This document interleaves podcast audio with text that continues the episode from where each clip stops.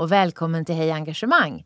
Hej Engagemang är ett initiativ som jobbar för ett mer engagerat, gladare och friskare land. Med Hej Engagemang får du träffa inspirerande personer som ger tips och insikt i hur du kan nå bättre resultat på jobbet och samtidigt må bättre. Nu kör vi!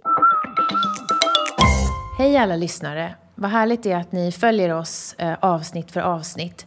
Idag ska vi prata om att bygga om en verksamhet för att den fullt ut ska stödja och utveckla medarbetarnas engagemang.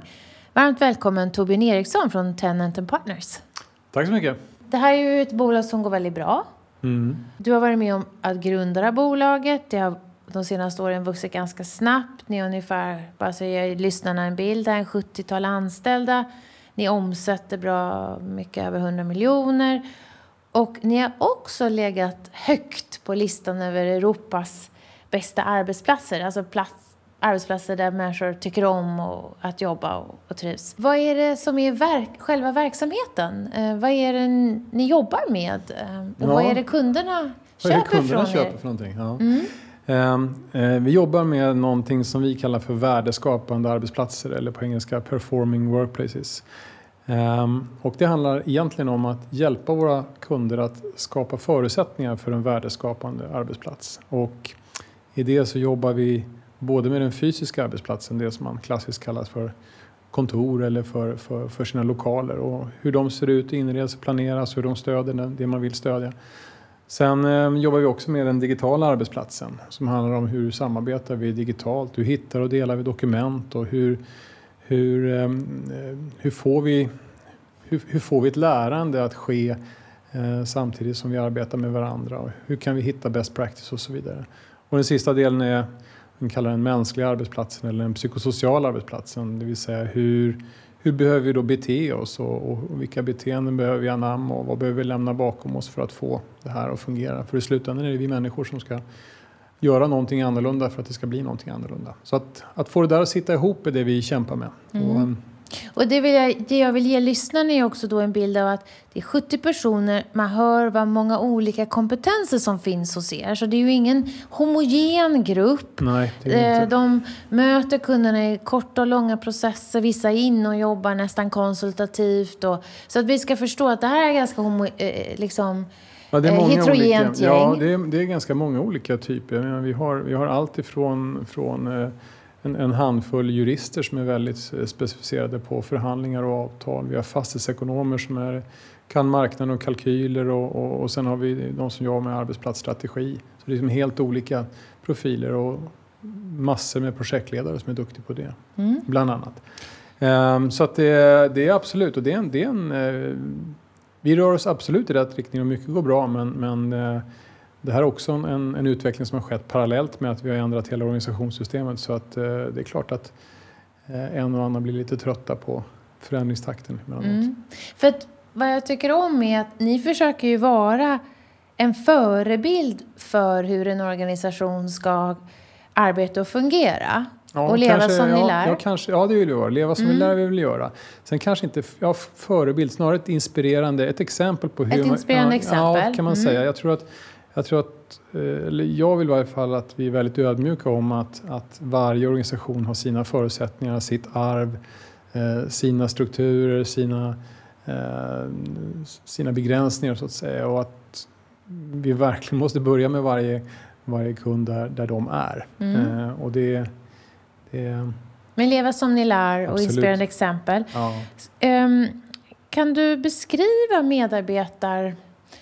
Vi pratar ju kundupplevelse ofta, men medarbetarupplevelsen idag på Tenant and Partners. Vad är det ni har designat för någonting?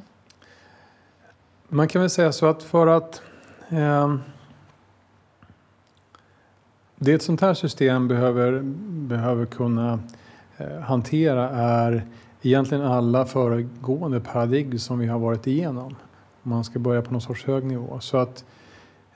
Det, det är lätt att se ner på det som vi har lämnat eh, i termer av att vinna effektivitet och processer och, och, och eh, kanske lite mjukare värden som handlar om, eh, om, om kultur och kamratskap. Eh, det är klart att inte se ner på det, men min poäng är att allt det här måste kunna tas om hand om in, i de nya organisationsformerna. Så att, Så att det, det nya är att kunna integrera allt det goda som vi haft med oss tidigare, men lämna det vi inte längre tycker tjänar oss. Mm. Så att det är alltså inte någonting helt nytt egentligen, utan att man tar med sig det goda och lämnar, lämnar det, det gamla bakom sig. Um, och um, utifrån ett med, medarbetarperspektiv så, så det kretsar väldigt mycket kring att var och en kan ta ett ganska aktivt självledarskap.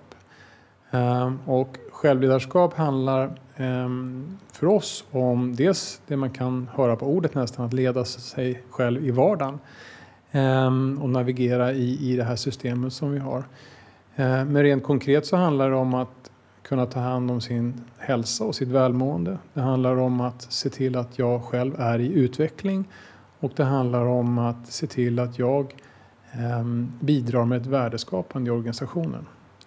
Um, och det kommer man in i ganska snabbt hos oss. Och ser till att betyder också jag ansvarar för ansvarar att göra för det. det. Mm. Så, att, så att där börjar allting.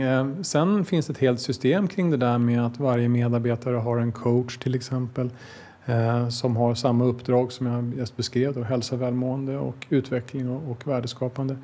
Eh, de ingår i någon typ av, av, av grupp, som i vårt fall är kompetensgrupper, som också har samma syfte. Hälsa, välmående, utveckling och, och värdeskapande. Så det går igenom hela systemet. Eh, men hur medarbetarupplevelsen? Det skulle jag egentligen ha tagit in någon annan än, än mig som, som har varit med och skapat det här. Eh, Men eh, väldigt mycket utgår ju från, eh, från att medarbetaren tar, tar ett ansvar både för sin som individuella utvecklingsplan såklart. Eh, medarbetaren leder sitt eget lönesamtal och eh, redogör för vilket värdeskapande och ansvarstagande som var och en har, har bidragit med under året. Så väldigt mycket kretsar kring att, att, eh, att medarbetaren tar det här ansvaret. Sen är det ju så att för att man ska kunna ta ett sådant ansvar så måste det finnas ett tydligt system att agera i. Så att eh, vi ska inte förväxla eh, det här vi håller på med med att det inte behövs strukturer och processer. För det behövs det eh, i olika omfattning på olika sätt. Eh, och för att det här ska fungera så behöver vi både åstadkomma en väldigt tydlig riktning, och vi behöver också vara överens om vilka prioriteringar vi gör, så att vi kan hjälpa varandra och, och fatta kloka val. Mm. Det där med riktningen, kan mm. vi börja där också? Kallar ni det mål eller kallar ni det riktning? Vi är på en experimenterande resa eh, när, det gäller, när det gäller det. Du hör hur försiktig jag är. Jag vill liksom inte så här verka ja, som jag nej, klampar in här med nej, mitt nej, det, gamla nej, tayloristiska nej, syn på organisationen. Nej, jag öppnade ju upp med att det här måste kunna mötas. Så att... Eh, Om man ser historiskt så har vi ju jobbat med väldigt klassiska kaskadmål, där vi har satt liksom målen längst upp i, i företagsledningen, och sen har det tryckts ut i hela organisationen. tjugo arton var ju vårt första år med ny organisation och allt, allt nytt på plats. Och då samskapade vi målen tillsammans, och alla var egentligen med och tog fram målen som sen bearbetades av en lite mindre grupp, och sen blev det årets mål. Och där vi också fick fram våra prioriteringar. Så ledarnas roll mm. eh, i systemet, mm. vad, är, vad, är, vad är den? Den är ju stor. Eh, den är ju stor. Det är ju det som jag nyss, nyss nämnde lite grann om, att eh, i, en, i, en, eh, i en klassisk organisation med hierarki och tydliga mandat och ansvar och arbetsbeskrivningar, så, eh, så finns det ju något positivt i det, i bemärkelsen att ledarna vet vad som förväntas av dem. Eh, när du förutsätter att en, eller har en ambition om att en hel organisation ska, ska vara eh, medarbetardriven och, och självorganiserad, så, eh, så ställs det lite andra krav.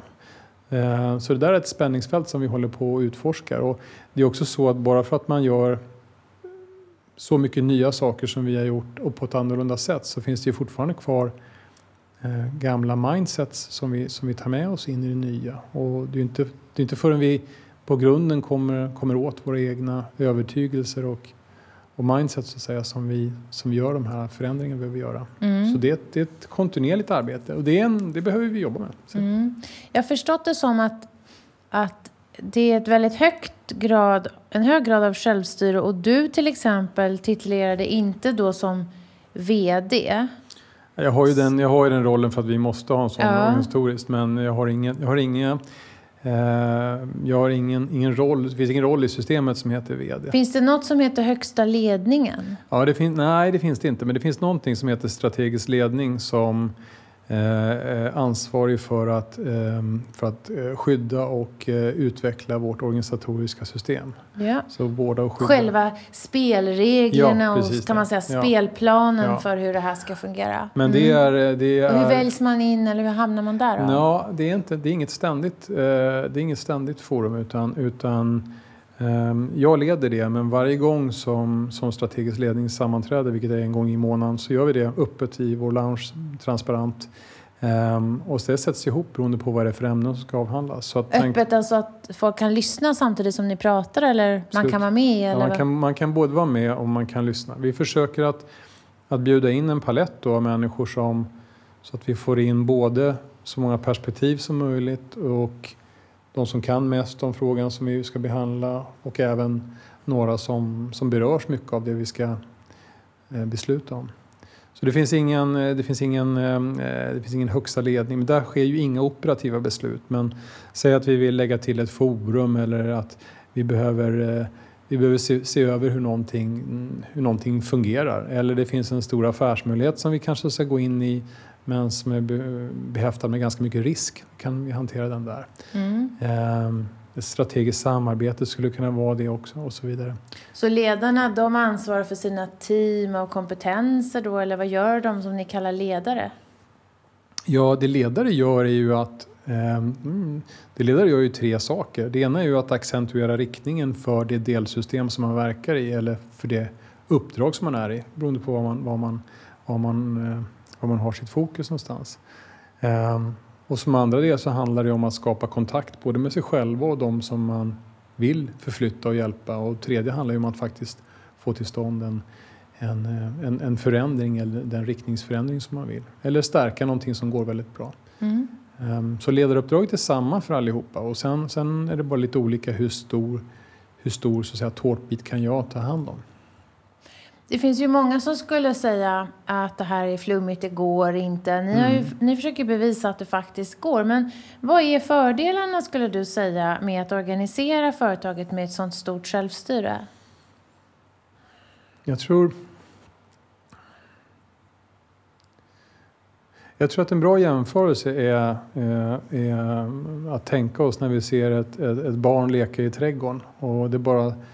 Allting bara, bara händer, energin bara flödar och man glömmer bort tiden och man glömmer bort att äta och dricka. Det blir kallt, man, man bara t-shirt på sig, fanns det minusgrader och allting bara försvinner för att man bara så inne i leken. Och man ramlar och slår sig, blir ledsen, blir sams, osams och så vidare.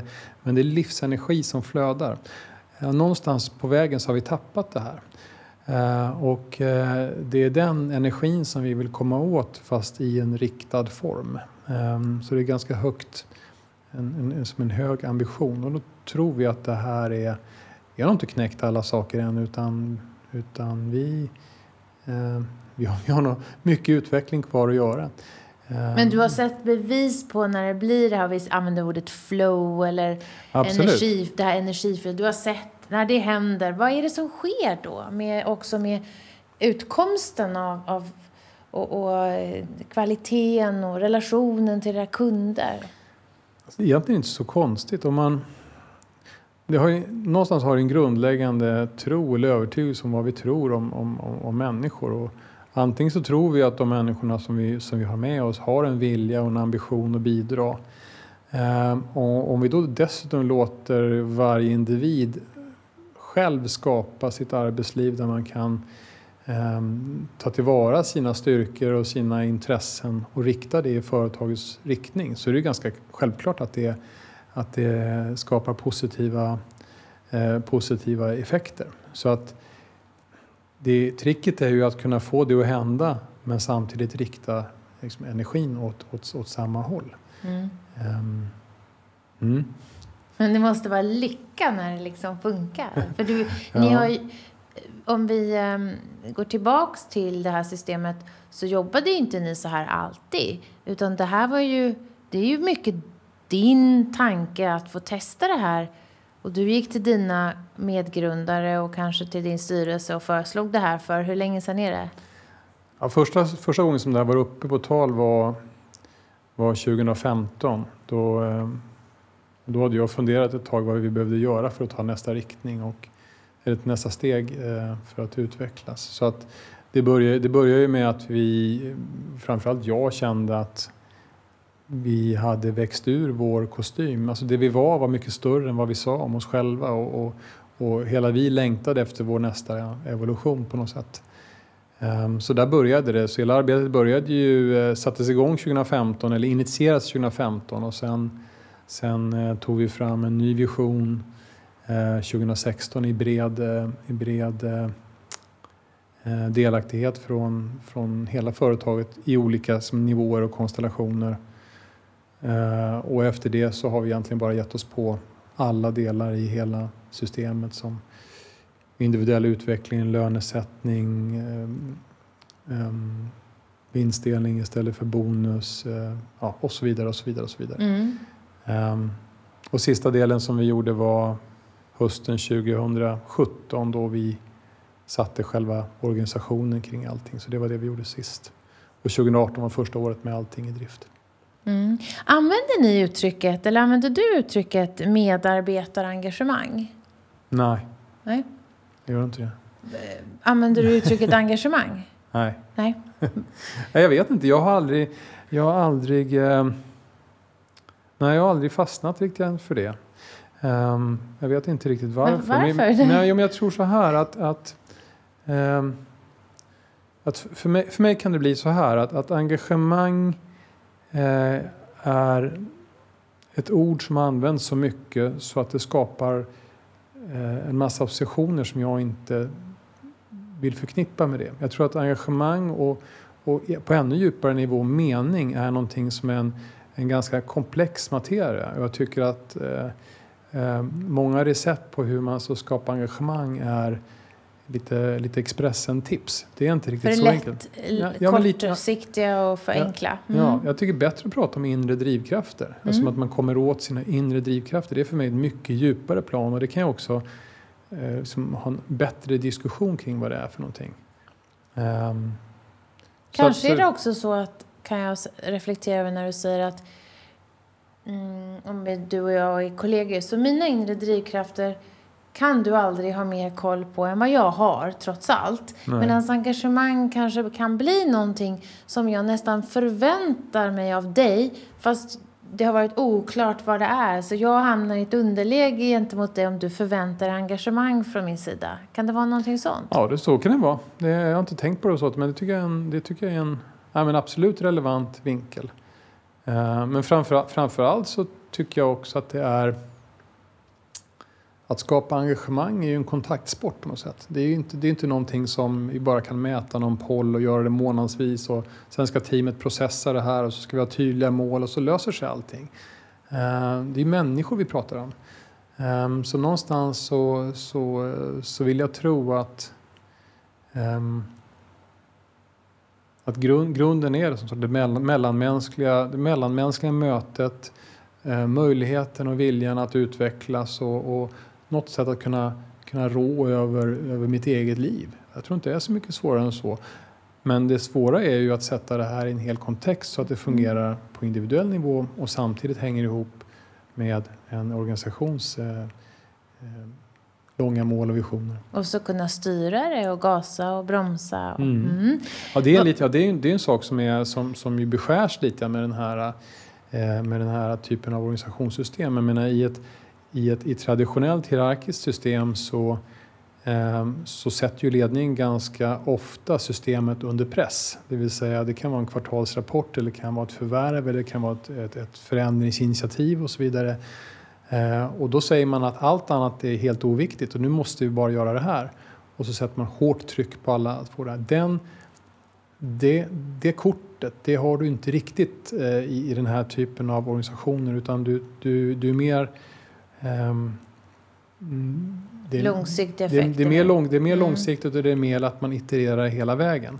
Men samtidigt är ju good news är ju att vi skruvar skutan några grader rätt varje dag medan de flesta organisationerna står ganska stilla ett tag innan, innan man gör den här organisationsförändringen som sker vartannat och tredje år och tar arton månader att, att, liksom att slutföra. Och så börjar en ny om och om igen. Och det här är ju ganska tröttsamt. Mm. Um. Jag tänker på um, det här med spelsystemet. Mm. Och uh, det är någon sorts uppsättning, um, förutsättningar och regler som ni vill, eller arbetssätt som ni vill ha på plats för att, all, för att det fria ska kunna mm. um, sen få, få flöda i det här systemet. Um, och hur vidareutvecklas det, och sen också hur kommuniceras själva strukturen och systemet så att mm. vi, jag känner att jag förstår vad jag har för spelregler som medarbetare.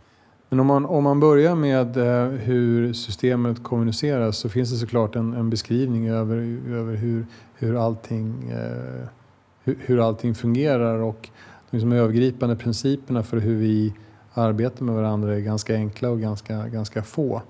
Um, sen sker mycket av koordineringen sker ju via olika forum och uh, direkta kontakter i nätverket. Um, sen samlas vi ju såklart och, och uh, funderar lite grann på hur saker och ting fungerar, och strategisk ledning som vi pratade om nyss är ett sådant exempel där vi kontinuerligt har en, en, en utvärdering om gör vi rätt saker för att skapa värde för våra kunder. Um, och det är inte alla gånger som, som svaret blir ja på den frågan, så att då, måste, då måste man skruva. Um, och det är precis som, som, som du leder lite grann i frågan, i att man behöver en, en yta och en plats där man kan få prata om hur sak, saker faktiskt eh, fungerar. Bara, bara att nätverket får mötas och prata om, öka sin förståelse hur saker och ting fungerar. Mm. För att det är, det är ganska många, många pusselbitar, så det är... Men om vi också skulle prata, vad kunde ges ett exempel på det här med självstyret? För det verkar ju vara fullt... Du, du vill att det ska vara väldigt, väldigt hög grad av självstyre. Vi säger till exempel att jag jobbar med försäljning. Och jag inser att vårt I T-system, det stödjer inte vårt arbetssätt. Och nu har jag utvärderat, det finns lite olika alternativ här. Men det är en så stor investering ändå. Mm. Vi säger att det kostar...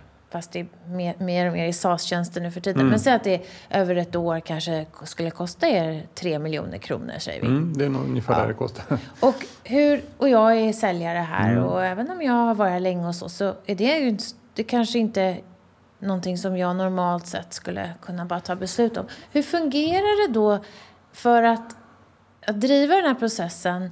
Så, så att de här idéerna som är goda och välresearchade... Kan,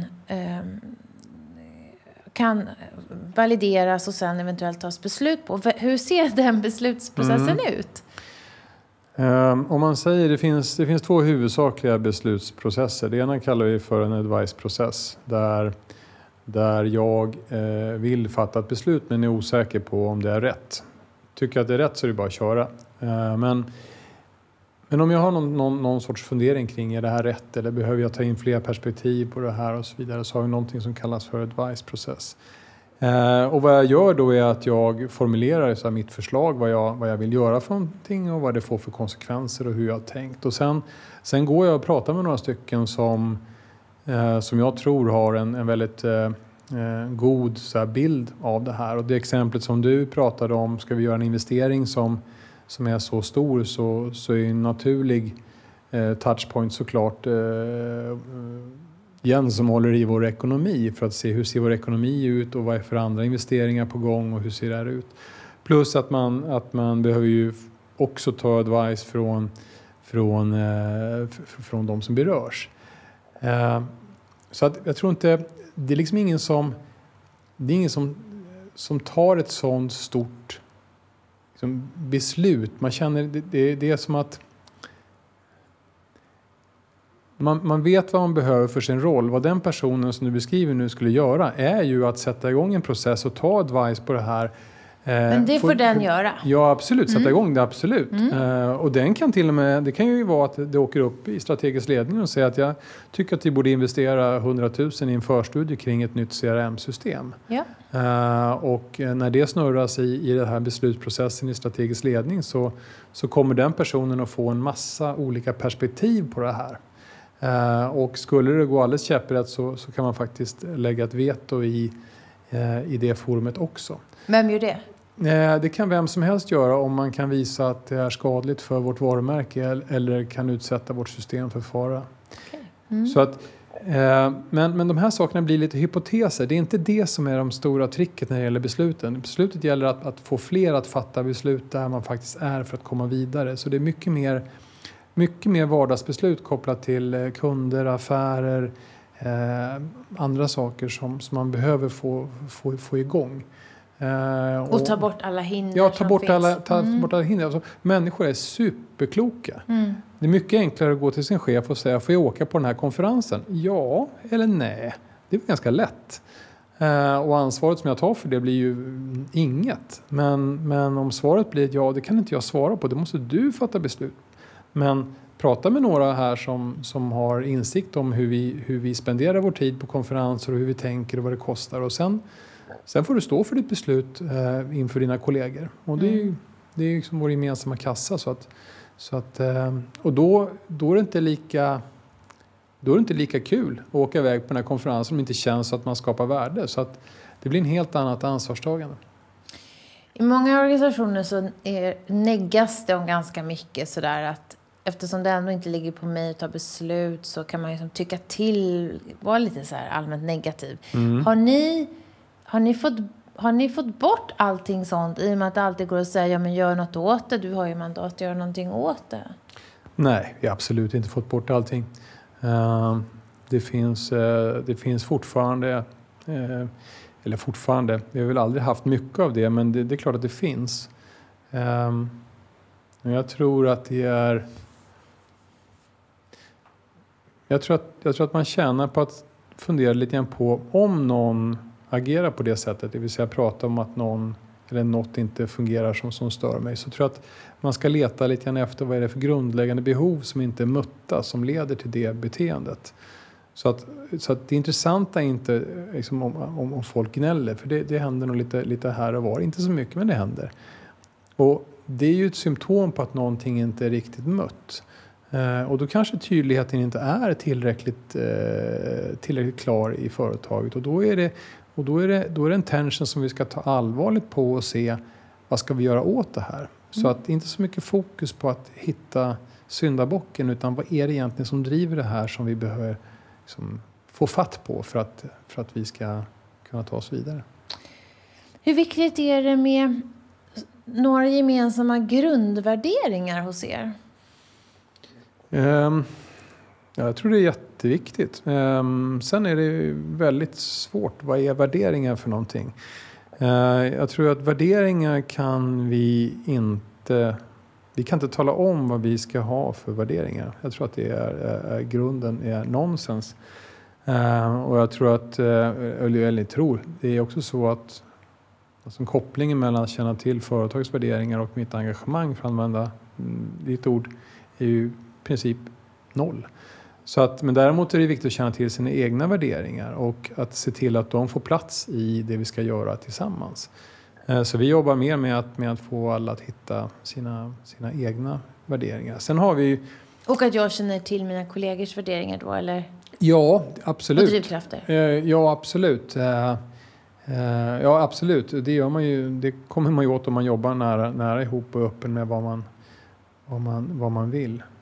Jag tänker, sen finns det ju då principer som vi kallar det som håller ihop eh, egentligen överenskommelser om hur vi är mot varandra och hur vi, hur vi skapar värde tillsammans och, och så. Och också en del prioriteringar som, som, som styr hur vi väljer i vardagen. Mm. Jag som gillar när det är tydligt, jag skulle gilla det här systemet. Alltså, eftersom det inte går att gömma sig bakom roller eller Nej, gamla sanningar eller... Nej, samtidigt är vi människor så att liksom vi, vi är lite vanedjur så att det tar en stund att och, och ändra oss. Det, um, jag, jag frågade förut om, om hur spelsystemet kommuniceras så mm. att alla har samma chans att förstå spelreglerna. Mm. Men om vi tittar på eh, kommunikation i vardagen. Eh, ni är ändå så pass många att man inte träffas liksom hela tiden längre vid någon kaffeautomat eller sådär. Mm. Vad är kommunikationens roll för att skapa tillit och framförallt eh, s, eh, fart framåt i systemet? för att skapa fart framåt i systemet. Jag tror ju att, att kommunikation är, eh, har en väldigt viktig pusselbit. Uh, och jag är inte säker på att vi har, vi har nailat den heller faktiskt. Jag tror att vi har mycket kvar att göra. Det säger jag om allting, vi har mycket kvar att göra. Mm, det är ju så uh, härligt för dig eftersom du älskar att hålla på med det här. Mm. Ja, inte, inte alla som tycker att det är lika härligt. Men, men du gör ju det. Men jag tycker det. Uh, så om man tittar på uh, som en, en, en klassisk enkät i, i, ett, i ett klassiskt företag, så är det ganska mycket gnäll på att man inte får tillräckligt mycket information. Det är ju som en... Den, mm. Vi någon... får inget veta. Nej, vi får mm. inget veta och, och, och så vidare. Och här hos oss så ligger det ett lite större ansvar på var och en att ta reda på, på det man behöver. Men samtidigt behöver vi system som stödjer det.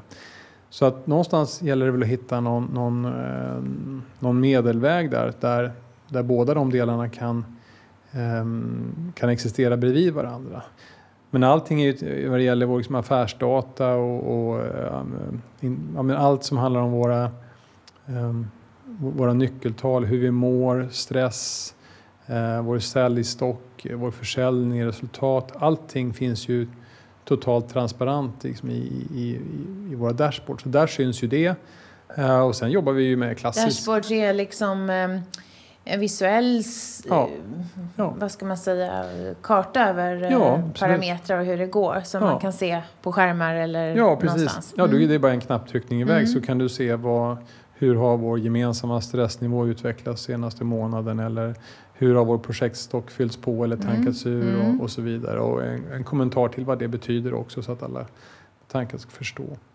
Jag tänker på att en egenskap som är viktig i en ganska snabbrörlig omvärld, det är ju förmågan att kunna jobba utforskande utan en färdig plan och att ganska snabbt komma till ett beslut så att du går och levererar någonting till en kund eller en användare. Mm. Hur tränar ni den där utforskande förmågan? Den där också viljan att säga att ja, men det kanske finns ett annat sätt. Kanske finns andra, andra resurser jag borde ha med i det här. Och inte bara säga att jag gör som jag alltid har gjort. Mm. Jag vet inte om vi har en systematik för att, för att göra det. Det är väl, det är väl snarare så att vi... I våra överenskommelser så är vi överens om att prioritera vår, vårt, eh, vårt erbjudande, det vill säga performing workplaces. Att det är det som vi ska samlas kring. Eh, och att det är grundöverenskommelsen till att söka i nätverket efter bästa möjliga kompetens kring ett visst, eh, ett visst case. Eh, och sen handlar det om för de som är kundansvariga och som har lite seniorare eh, ansvar i den affären att... att se till att få igång en sån diskussion och att perspektiv får mötas och, och, och blötas. Um, så jag kan säga att det är, jag vet inte om vi har någon, någon specifik, um, det är ingen specifik sån process för det ska gå till. Eller, eller handlar det också om att ledarna ska hålla ett ganska, alltså tillåta en viss friktion och en viss typ av osäkerhet utan att det ska behöva kännas obehagligt? Ja...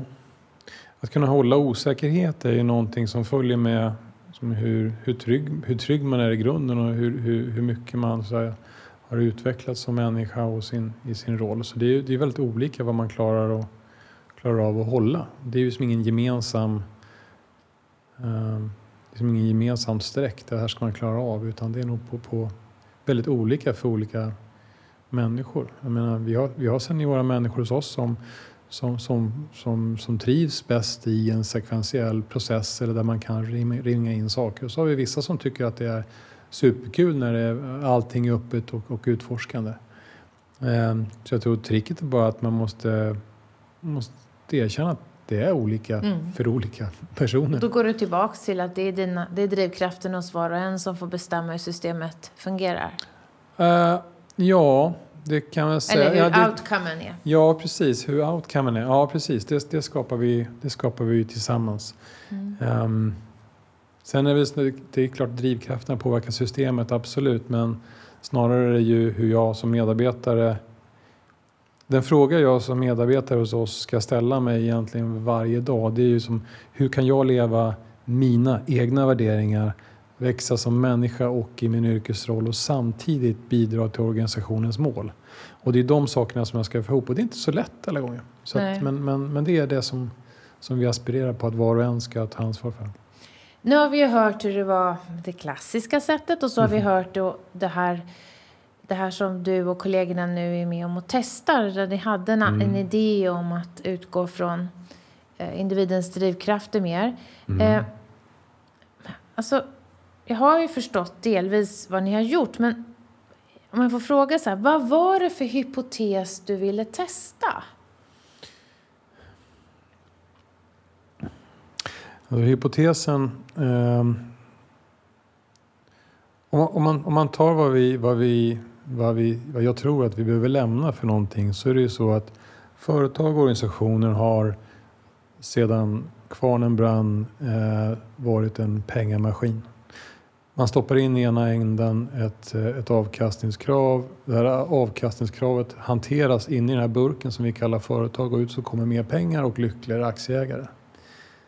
Uh, och sen organiserar vi oss då i det här uh, företaget för att, för att uppnå det på så bra som möjligt. Hypotesen är ju att om vi säger att vi har inte bara en huvudsaklig intressent som är aktieägaren, utan vi har, vi har fem intressenter. Även om det är centrerat kring kunden, så har vi fem intressenter. Uh, det, det är både kunden, men det är också medarbetaren, det är samhället, våra samarbetspartners. Uh, Och allt det här går in som nya, så att säga, krav från våra, från intressenter, att alla av de här behöver avkastning eller utveckling. Ehm, och tänk om det finns ett sätt att driva företagsorganisationer där resultatet blir att vi skapar mer värde åt alla de här intressenterna samtidigt. Vore inte det fräckt? Mm. Och det är ju den hypotesen som vi, som vi, eh, som vi så att säga, strävar efter. Och, och, och då tänker vi oss att varje gång som... När, när vi lyckas med det här, vi lyckas i, i viss mån redan med det. Men när vi lyckas med det, så kommer varje sådant företag kommer att bli en samhällsförbättrande liten pusselbit. För att hela organisationen kommer att, samtidigt som man skapar värde åt sina kunder, även ta hand om sitt bidrag i samhället, samtidigt som man hjälper sina kunder utveckla medarbetare och tjäna pengar. Mm. Så det är hypotesen. Att, eh... och för de som undrar, hur har det gått ur aktieägarperspektiv? Har ni tjänat pengar ja, på nya systemet? Ja, det har vi gjort. Eller jag har tjänat, ja, det har vi gjort, absolut. tjugo arton var ju vårt bästa år, eh, vårt bästa år någonsin. Eh, så tjugo femton var ju det vi, när vi liksom tog ny riktning, var vårt bästa, och tjugo arton, vårt första år, var vårt, ännu vårt bästa år. Så, så absolut. Sen är vi väl nu också i att vi har investerat tungt i att, att, att utveckla vårt erbjudande. Så att sista raden kommer nog vara sämre i år. Men, men sammantaget så är, så är... Och det har ni lagt på lärande och att testa olika arbetssätt? Eller vad har ni... Ja, när du säger utveckla ert erbjudande? Nej, men det handlar ju om, det handlar både om, om att utveckla, så att säga, den organisation som vi, som, som, som vi verkar i, eh, och vårt erbjudande mot våra kunder. Och det är ett, det är ett ganska stort scope att få alla de här kompetenserna att, att sitta ihop och att, att arbeta tillsammans mot ett gemensamt mål för vår kund. Och vi, vi rör oss dit, men vi har massor med kvar. Men hela den här resan att gå ifrån, eh, gå ifrån lite mer tydliga, specifika leveranser till någonting där man på riktigt måste förstå hur kan vi hjälpa den här kunden. Att förändra det mindsetet och, och skapa större kunskap om det. Det är, ett, det är ett stort arbete som pågår och som, och som kommer att pågå länge, för det är en, det är en väldigt... Ja, det är svårt helt enkelt. Mm. Att vi ska börja avsluta, och jag vill, vill fråga dig um, om du fick gå på djupet och verkligen utforska och pröva något mer som ledare som inte din organisation kanske tillåter idag, eller ja, tid eller resurser. Vi säger att du hade obegränsat med tid här under ett halvår. Vad skulle du vilja utforska och pröva då?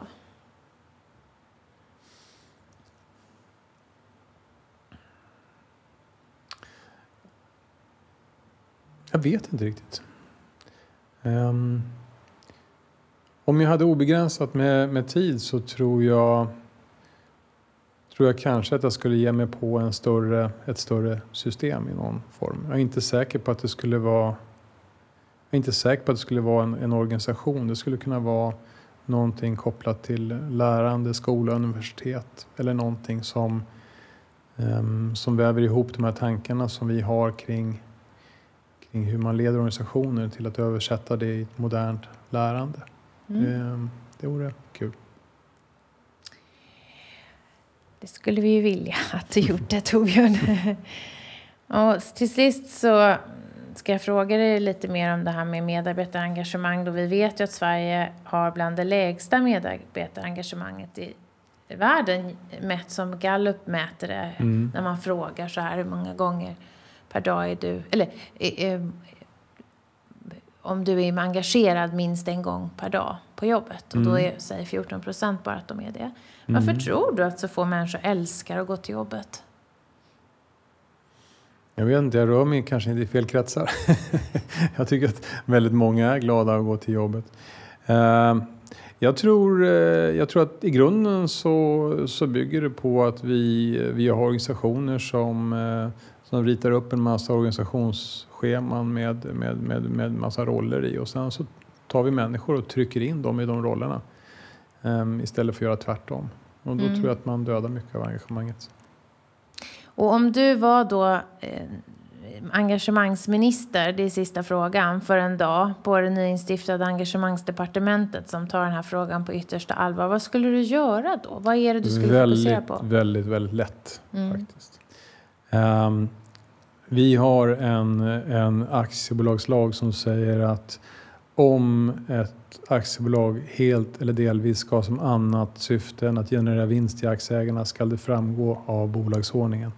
Kan du tänka dig så himla dumt? Det borde vara precis tvärtom. Så att eh, vi skulle ändra lagstiftningen och tvinga organisationer att plocka in ett holistiskt eh, intressentperspektiv i det man gör. Eh, och tvinga företagen att, eh, att redovisa hur man förhåller sig till det.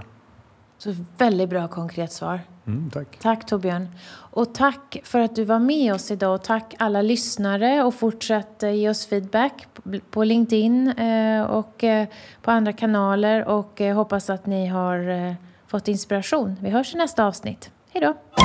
Vi hoppas att vi har väckt tankar om hur du kan bidra till ett mer engagerat Sverige. På hejengagemang punkt se kan du hitta mer inspiration och tips kring hur du som individ, ledare och organisation kan jobba för att skapa ett ökat engagemang, välbefinnande och nya resultat. Tack för att du har lyssnat!